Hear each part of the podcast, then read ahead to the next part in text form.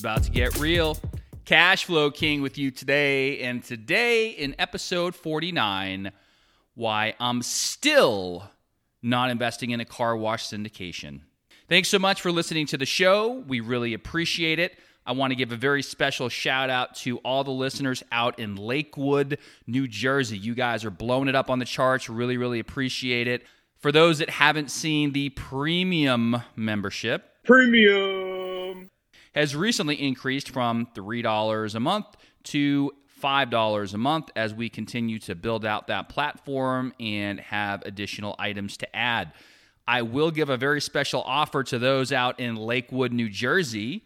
Today's June 16th. If you decide you'd like to become a premium member by the end of the month, June of 2023, email the show realtalkpersonalfinance at gmail.com and somehow prove that you're from lakewood new jersey and i will make sure that you're able to join at the previous pricing of $3 a month at which point you'll be grandfathered in when it remains at five and potentially beyond that in the years to come so thanks again to everybody for listening to the show. Today's episode is going to be somewhat of a continuation way back from episode number 29.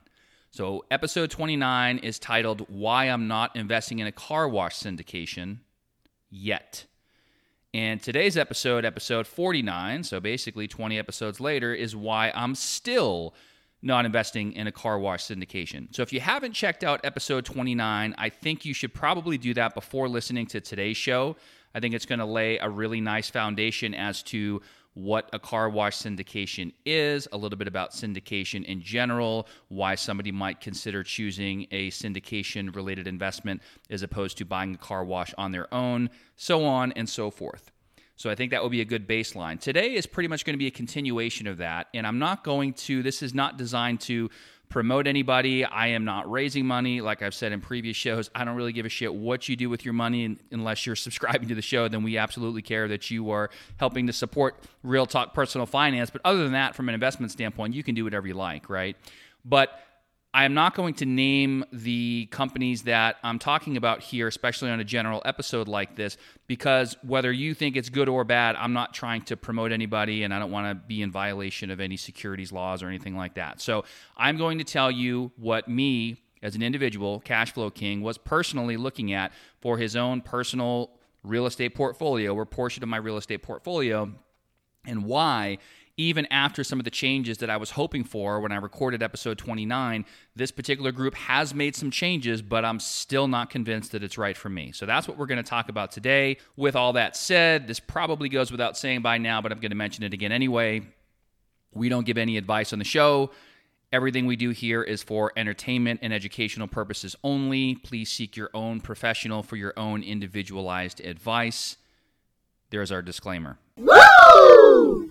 Okay, so, with that said, picking up from episode 29, I heard on another podcast there was an individual who was raising money quite some time ago when I was initially looking at this and decided not to do it. And if you remember back to episode 29, one of the reasons I decided not to invest in that particular syndication at the time was they were essentially cashing out investors and forcing them out at a 1.75x multiple. In other words, you, even though they touted all the potential upside and the exit multiples that these things are selling for to private equity firms and all this other stuff, you weren't going to participate in really any of that as an investor. They were going to use your money to generate those outsized returns essentially for themselves, give you a little bit of a payout in the terms of a 1.75x multiple, but that was your best case scenario. You could not earn any more than that. There was still no meat on the bone for you or for me as an individual investor. And I really didn't like that. It didn't resonate with me, so I decided to give it a pass.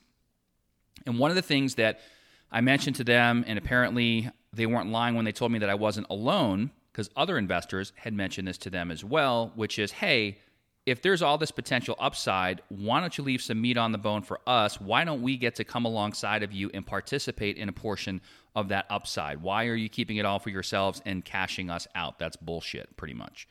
And apparently they listened, or at least they seem to have listened on the surface. So, not too long ago, I heard one of the gentlemen that's part of this group on a podcast. They had mentioned that they were no longer just raising for a debt type of fund or structure where you had a capped exit multiple, but they were now going to have a true equity type syndication fund where the individual investor could participate in some of the upside. And of course, they have and talk about all the little sizzle points, right? All the different bullet points about why you might want to invest with them. And they tell you about the investment itself. And I actually went and watched the replay of a one hour webinar and it was really interesting the way that this thing was positioned. And the reason that I'm doing today's episode is number one, just to kind of vent because it's top of mind for me. And I've been meaning to do this for a while. I was waiting until I had complete information. I have the majority of it. And what's the saying out there? Done is better than perfect, right? So that's kind of what we're going with today. I've made my decision because I have the vast majority of the information that I needed. But I thought it was interesting and a pretty cool exercise in terms of due diligence for investors such as myself and maybe some of you that are out there that are looking at some of these things and thinking like, hey, is this really what it appears to be at the surface? And for this particular opportunity, the revised opportunity that I'm going to be alluding to today throughout the show, the answer was what it appeared to be on the surface and what it actually is are two very, very different things. And spoiler alert, the main reason that I'm not going to invest in this particular syndication at this time is because the investment style does not align with my investment goals. And I'll elaborate on that in a little bit. So they are touting all these different benefits. They're talking about the strong operating margins, talking about cash flow, talking about how this is considered to be a fragmented asset class. And so there's different car washes all over the place. But what happens when you are doing it through a franchise like this and essentially you're able to package them up and kind of, you know, consolidate a package of car washes that are all pretty much the same from an operational standpoint as part of the franchise. In terms of an exit, they're talking about how big institutions are looking for these things. They're talking about monthly subscription models and recurring revenue and how they have memberships for the users of the car wash. Quite frankly, I hope one of these comes to my community at some point because I probably would be a customer. It's a really great model. They get you in, they get you out, so on and so forth, right? They're talking to investors about aggressive depreciation. And then in parentheses, they have a little tidbit about that comes into effect once the car wash is operational. They talk about recession resistant asset classes such as this, a proven team, so on and so forth, right? There's a lot of sizzle and a lot of things that go along with that. And at first glance, it's like, okay, well, I'm looking for depreciation. I'm looking for a nice exit. I'm looking for more than anything cash flow, right? Being the cash flow king. And so this sounded good to me at the surface. And then they put their marketing materials together and they have different projections. So this particular group put together, I believe it was three different models. This is a conservative projection, a moderate projection, a somewhat aggressive projection. And these are the types of numbers that you can see in terms of potential returns. And they're quoting IRRs or internal rates of return in the low to high 20s, depending on the model that you're looking at, right? They're looking at exit multiples anywhere from about 2.75 all the way to almost three and a quarter. So, you know, that's what you're going to get on your money essentially based on your initial investment. And then the biggest thing that they are touting, and they mentioned this on one of their podcasts as well, is a preferred return in this particular case of 10%. And if you're not familiar with preferred returns or I'm speaking a foreign language, we did a mini series on real estate syndication investments. I think I did an episode with ODOG and there's some other ones. Please feel free to go back and visit those for some more in depth conversation.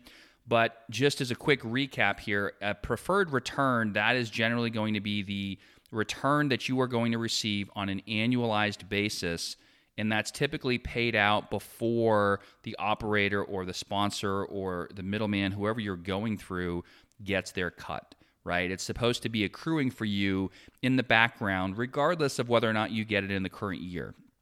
So, for example, there are certain funds out there and other single asset syndications that might say something like, hey, Cash flow is going to be tight in the first few years. We're going to be doing some value add. We're going to be doing some renovation. We're going to be doing some of those things. So the cash flow is not going to be as strong. Don't worry. You're going to get, for example, an 8% preferred return. That's going to accrue for you in the background, even if we can't pay it out to you in that particular year. Maybe in year one, they're not able to pay anything out. But in year two, they're paying out 4%. Year three, they pay out 5%, and so on. Well, the difference between what they're paying you, or some people call it a current pay, versus the preferred return that is accruing in the background. But most of the time, when, at least in my personal experience, when a preferred return is quoted, there is generally at least some cash flow that is paid during that period. In other words, they're not going to declare a preferred return and then pay it all on the back end. But in this particular case, that's pretty much exactly what they're doing. Another reason that I'm against it, right? So that's a little bit about preferred return. So they have all these bullet points about your multiples, your preferred returns, all the sizzle. They do a webinar. There's another group that happens to be on the webinar and they're partnering together on this deal. They don't really get into specifics of that. And then all of a sudden they say, hey, here's the summary. Let us know if you want to move forward. And I'm like, okay, you gave me the webinar. You gave me the highlights. You gave me, like, what about the actual documents? What about the PPM, the private placement memorandum, and the OA, the operating agreement, and, and so on and so forth, right? You get on the list of documents and you start reading into some of this stuff. And I don't have this particular piece in front of me, but there was one line in particular that pretty much said, hey, we are raising money under this fund name, and I'm not going to name the fund. And this fund will invest in XYZ fund.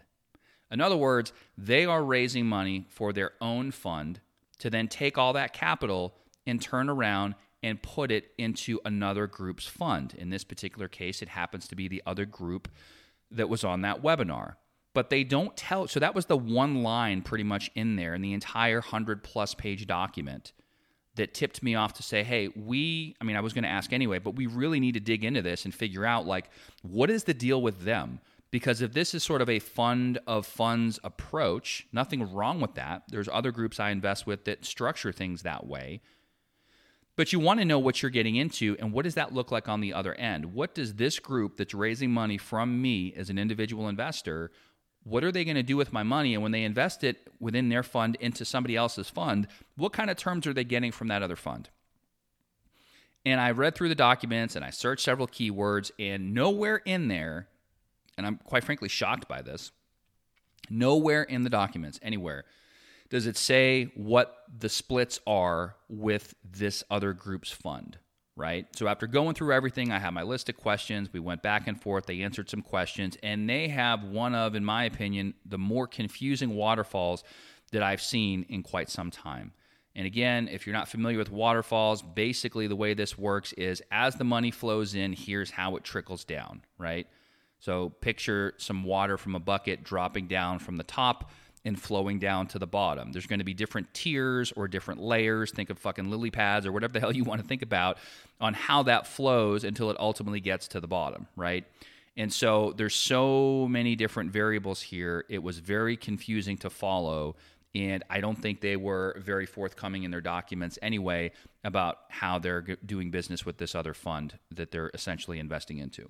So the group that's pitching me is basically raising money to turn around and write a check into somebody else's deal. They're making their money, they're making their fees, and I know I've said on previous podcasts, don't count other people's money, and I try not to, but sometimes you can't help it. And so anyway, that's essentially what they're doing. And then this waterfall with this other fund is pretty crazy. So just to give you guys an example the way that this works is they were going to go ahead and raise this money. They said 10% preferred return. Before I even get into the waterfall, let me let me back up for a second. The main reason I'm not investing in this, as I mentioned, is because I am looking for cash flow. And this is basically a development play. And why I think this is confusing is when you think of a car wash, most people, myself included, would think of that as a cash flow type of play, right? You have revenue, whether it's from subscriptions monthly coming in, you have recurring revenue that way, or you just have one time revenue or potentially repeated revenue that's not on a monthly subscription basis. People just come and wash their cars whenever they feel like it. Maybe it's once a week, once every two, three weeks when it's dirty, whatever, right? They bring it through the car wash. And it seems like a very cash flow centric type of play.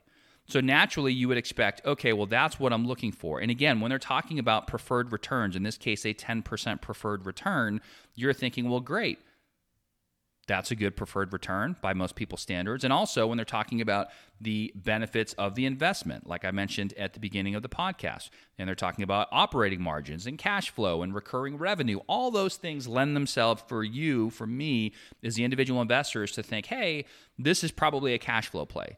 And that's not the case at all. So, what they're doing essentially is building a bunch of these different franchises across the country. And it's essentially a development fund or a fund of funds that is investing essentially in development, and what they're developing and what they're putting on the land just so happens to be car washes. And so all the return, or the vast majority of the return, comes on the back end of the deal, right? Now, for some people, Cube Crusher would probably get on here and say, hey, that's great. You don't need any more cash flow. You should invest for growth. Maybe he wouldn't pick this particular investment, but he might say you should invest for growth. And with those multiples and risk mitigation, because it's a car wash and it's a franchise that has never had any locations that have failed and yada, yada, yada, you should consider this, right? And I'm not going to argue with that, except for that's not what I personally want as an investor, right? My goal, my primary goal is cash flow. My secondary goal is appreciation. Here, those seem to be inverted, to say the least. And so it's not something that I'm interested in, but it's weird how they position this to people that may not realize this at first. They hear 10% preferred return and they think they're getting a 10% ripped to their face every single year in terms of cash flow. And that's absolutely not what's going on here, right? Now, as they get some of these car washes operational before they sell it off to a big institution, sure, there'll be some cash flow. But like I mentioned in my opening example, with an 8% preferred and an operational cash flow that might be, you know, three, four, five percent or some number that's less than that, it's probably going to be the same thing here. Even though you're getting a 10% preferred return that's accruing in the background, they might only be paying you 2% or 3%, which is better than zero. But at least initially, for the vast majority of these, as they're being built, the cash flow is zero. And as they somewhat vaguely mentioned in their marketing bullet points, the depreciation that everybody talks about, it's not really I mean, it is a depreciation play, but it's not. But that can't be taken according to their marketing points until the cash flows are fully built, excuse me, until the car washes are fully built and operational. So, again, in a development fund, that's going to take time. So, basically, they want you to invest your money, not get any cash flow right away, not get any depreciation right away to speak of, and to pretty much get everything on the back end. And for some investors that are more growth oriented and not as cash flow oriented, that might fit their strategy. For me personally, that's not what I'm looking for. So, anyway, that's a little bit about why I'm still not investing in the car wash syndication. I got to give these guys credit. I think it's great that they finally decided to cut the investors in and give them some meat on the bone, but it's just not structured right now in such a way that I'm really interested in it for the main reasons that I just mentioned, but also because of these really fucking crazy waterfalls. So, listen to this, right? Waterfall, for the way that this one works, there's a 10% preferred return that goes to the investors in the fund from the group that's raising the money. Okay. So we're going to, I'm not going to name them. I'm just going to call them the money raisers. And then I'm for the group that's raising the money. And then I'm going to say the operators for the guys and group that are doing the development. So in the money raisers fund, where people like me would potentially put money in, I'm going to get a 10% preferred return. As we just mentioned, that's not going to be, nothing is actually being paid out. There's no current pay. But once funds are available, that would happen first. And then after that, and they don't put this in their documents, at least that I saw, I had to really dig for this and, and ask them for this. Then the money raiser fund is splitting with the operator fund, where 85% goes to the money raiser fund and 15% goes to the operator fund. Okay? Now, of the money raiser fund, where my money goes in, I'm getting a 94% split as a limited partner on that. And the general partner of the money raiser fund is getting a 6% split. So back it up a second. We get our 10% pref. Then our fund gets 85. The other guys operating the thing get 15. And of the 85, there's a 94 slash 6 split until all of our money as individual investors is returned. So if you take 94% of the 85% that goes to our fund, it's a quote unquote true split of about 80, right? So we're getting 80% of the capital until, as individual investors, until 100% of our money is returned. And then, in my opinion, it really fucking sucks because after that, only 62.5% goes to the money raiser fund, of which we get 80% as limited partners. And the other members, the guys that are organizing this thing are getting 20%. And 37.5% goes to the operator fund. So we have a pref, then we have a split between the operator fund and the money raising fund. And then there's a split of a split, right? How much do you get from the amount that goes to the fund that you invested in? And then you get another fucking split in the waterfall. And once again, it's a split of a split off of that. Now you're getting 80% of 62.5%. And there's just too many moving parts here. I think most people probably don't care because they don't dig this far. They don't even know that there's splits with this other group that's basically running the show. These guys that are soliciting us are just raising money essentially and getting a pretty nice rip. They have like an acquisition fee per asset. They got all kinds of fees, other stuff that's baked into there. Again, I know, don't count other people's money. But when you just look at the waterfall, right, it's a little bit convoluted in my opinion, and I think it should be a lot simpler. And so, again, fund of funds is not necessarily a bad thing but in my opinion, these guys are raising money. They're selling the sizzle. It doesn't fully align with what you would normally think of when it comes to benefits of investing in a car wash. And then there's just a multitude of splits that happen. And at the end of the day, even if they hit those projections, which are pretty fantastic by most people's measures and standards, I still think the structure is so convoluted that I'm just, even if this was in alignment with my investment goals, right? Let's say I was a growth investor and I did want growth I still don't know that I'd put my money in this thing just based on this alone with the waterfall. And the fact that it wasn't very transparent in their initial documents, you really had to dig for it. And there's other splits in there too. This is just for operational cash flow. Then you got a whole separate split that happens for certain capital events. Then they have provisions in there for if private equity gets involved and they don't want to buy the whole thing, but they only want to buy a portion of it. Here's how that would work. And that's a slightly different way too many moving parts, even for myself, as somebody that I would say I'm still relatively new, maybe beginner to intermediate level in the real estate space. But as somebody who's been a certified financial planner for many years now and works in financial services and generally has a mind for some of the numbers type stuff, it's confusing to me. I don't understand how in the world they expect the average investor. And of course, they tell them to go meet with their own advisors, and some may have them and some may not. But I can't fathom that this would be in agreement with a lot of people's philosophies. Like, again, you might agree with their investment approach and investment style, see the projections, and not give a shit how you get there if they can meet the projections. I guess you could say that's valid, but I think they should put in place a much simpler structure in terms of these waterfalls, especially when you have multiple waterfalls for different things from operational cash flow to exit events and so on. So, if it sounds like I'm speaking a foreign language on this podcast, trust me, when you get into these documents, it's even more of a foreign language. And so that, my friends, is why I am still not investing in a car wash syndication.